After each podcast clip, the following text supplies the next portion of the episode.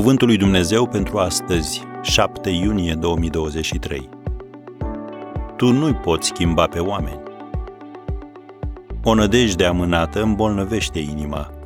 Scrie în Proverbele 13, versetul 12.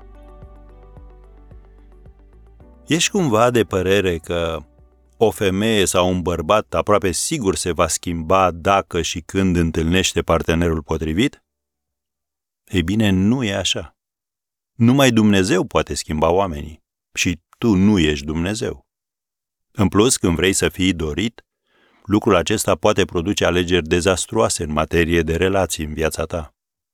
Probabil că ai auzit mărturiile unor persoane care au experimentat cu adevărat o schimbare majoră prin căsătorie. Dar adevărul este că puterea de schimbare trebuie să vină din interiorul acelei persoane, nu de la tine.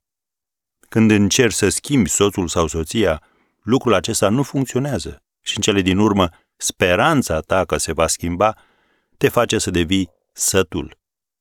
Un autor parafraza astfel cuvintele lui Solomon din Proverbele 13, versetul 12, pe care l-am citat mai devreme.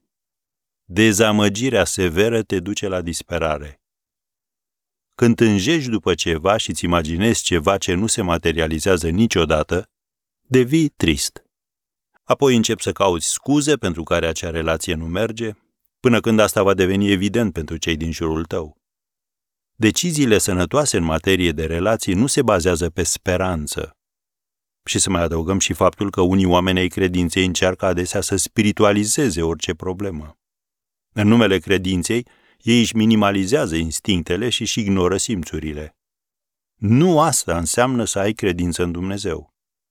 Credința în Dumnezeu trebuie să fie doar atât. Credință în Dumnezeu. Noi nu trebuie să ne punem încrederea în persoane schimbătoare, pentru că ele ne vor dezamăgi. Dumnezeu ne-a înzestrat pe fiecare dintre noi cu voință, însă El nu ne obligă să ne schimbăm. Schimbarea trebuie să vină din interiorul fiecăruia dintre noi, pe măsură ce acceptăm harul pe care ni-l arată Dumnezeu în fiecare zi. Biblia spune în Faptele Apostolilor, capitolul 16, versetul 14, că Lidiei, Domnul i-a deschis inima ca să ia aminte la cele ce spunea Pavel.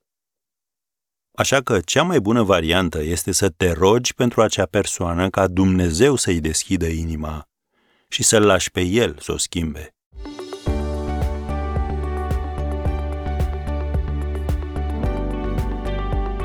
Ați ascultat Cuvântul lui Dumnezeu pentru astăzi rubrica realizată în colaborare cu Fundația SER România.